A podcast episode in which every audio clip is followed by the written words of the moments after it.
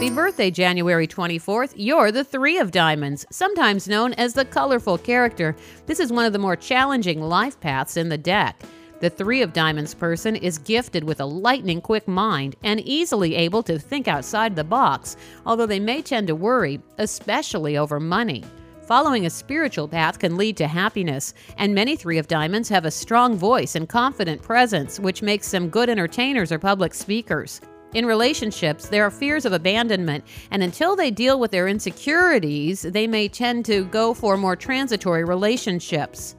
Famous Three of Diamonds include Matthew McConaughey, Drew Barrymore, and Bill Cosby. The Birthday Cards of Destiny is based on an ancient fortune telling system that blends astrology and numerology with a deck of 52 playing cards. Learn more about this fascinating system and look up the birthday cards of the people in your life at birthdaycardsofdestiny.com. I'm Lisa Osborne on lisa.fm.